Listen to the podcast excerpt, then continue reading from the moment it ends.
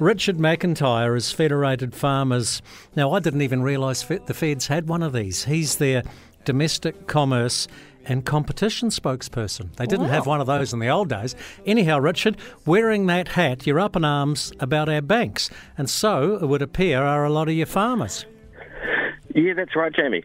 So we did our, our latest banking survey, and all the numbers are tracking in the wrong direction. You know, we've got farmers paying higher and higher interest rates, and then we've also got satisfaction with with um, with the bank going down, and um, you know the number of farmers that are feeling undue pressure from their bank going up, which is a real concern. Well, that number is twenty five point eight percent.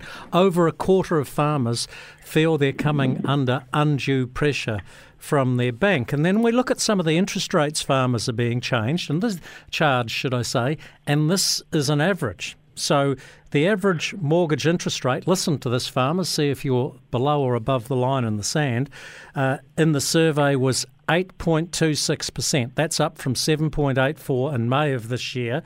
Uh, in May in 2021, it was 3.79. You can see how difficult it is to uh, do the numbers on that one. Of course, interest rates aren't the problem of the banks or sole problem of the banks or the government. And the other one, and this one that annoys me, I reckon farmers are being ripped off on risk margin, Richard, on overdraft loans.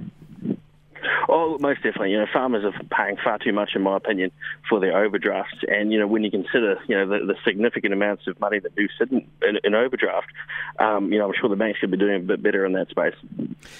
Uh, overdraft interest rate increased from just over 10% to 10.5% in November, um, up from uh, the 10% in May. Uh, it was a record low of 6.2 to 8% two years earlier.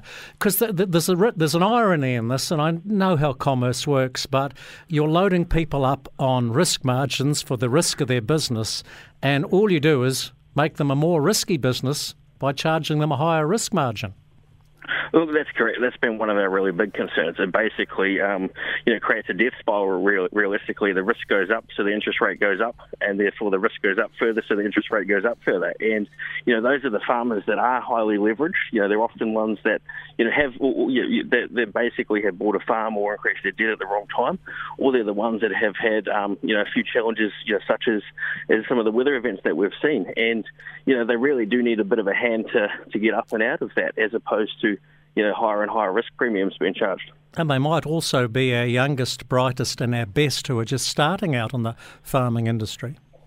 Oh, look, exactly. You know that that is the, the big issue. The um, the level of risk that someone carries, um, you know, is, is often due to the timing of entering the market rather than any sort of competency, um, you know, in terms of farming ability. And it's it's not as though the banks are sort of living hand to mouth themselves. They're all making uh, re- record profits. Let, us chuck some other stats out there.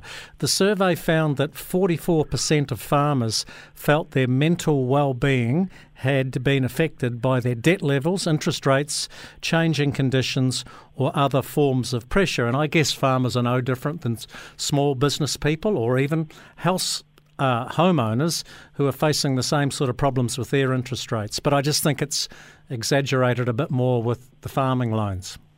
Oh, definitely. You know, it, it is incredibly stressful when you, you feel like you're financially going backwards, and, and when you feel like there's a bit of pressure on you from the bank, you know, and it'll be a bit harder to increase your overdraft if you need to. It also decreases your confidence that you'll be able to pay your bills each month, and and that's incredibly stressful. You know, we all we all enjoy um, being able to pay our bills on time, and you know, in particular, wages and all of that sort of stuff. You've just got to be able to pay them. You know, people are relying on you for it, and the thought of not being able to is, is, is really quite stressful. Federated farmers are calling for an independent inquiry. Yeah, that's right. Look, we we've long seen this this difference between what residential um, residential borrowers are paying and what rural um, borrowers are paying, and we've wanted to understand why and see what can be done to sort of resolve that.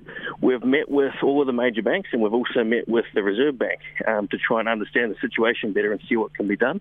Um, interestingly, the the banks all essentially say that it's it's largely the fault of the Reserve Bank with the um, the regulation that they have in place for um, rural debt. Um, whereas the Reserve Bank um, says that it's down to the risk pro, the risk um, premiums that the banks are charging rural lenders or rural borrowers. Sorry.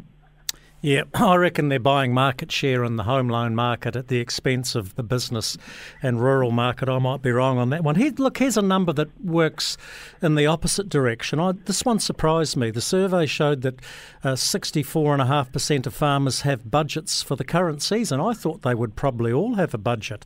Uh, and that number rises to 75% for share milkers. I would have thought if you're a share milker, you're making your way through the industry, 100% of them would have a budget. Most good, sensible businesses run to a budget, don't they? Well, honest, this is the bit that surprises me a little bit as well. But you know, it also points to something that we can do as as rural businesses to actually decrease, um, you know, the risk that the bank sees in us and give them some confidence to lend us more money, essentially, or, or extend our overdrafts a little bit easier.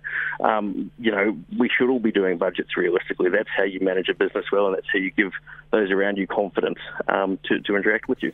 Richard McIntyre, you have done a sterling job today on behalf of Federated Farmers as the domestic commerce and competition spokesperson. Whoever knew there was such a thing, but you've just reinforced the need for one today on the country. Hey, thanks, Jamie. Great to talk and have a great Christmas. Hey, hey how's Manawatu looking on your dairy farm? Look, it's it's looking pretty good actually. We've had had a bit of rain going into into December. We had a bit of rain a couple of days ago as well, so nice and green, plenty of feed, and the crops are looking good. So it's going to be a relaxing Christmas, I think. Good on you. Richard McIntyre there from Federated Farmers.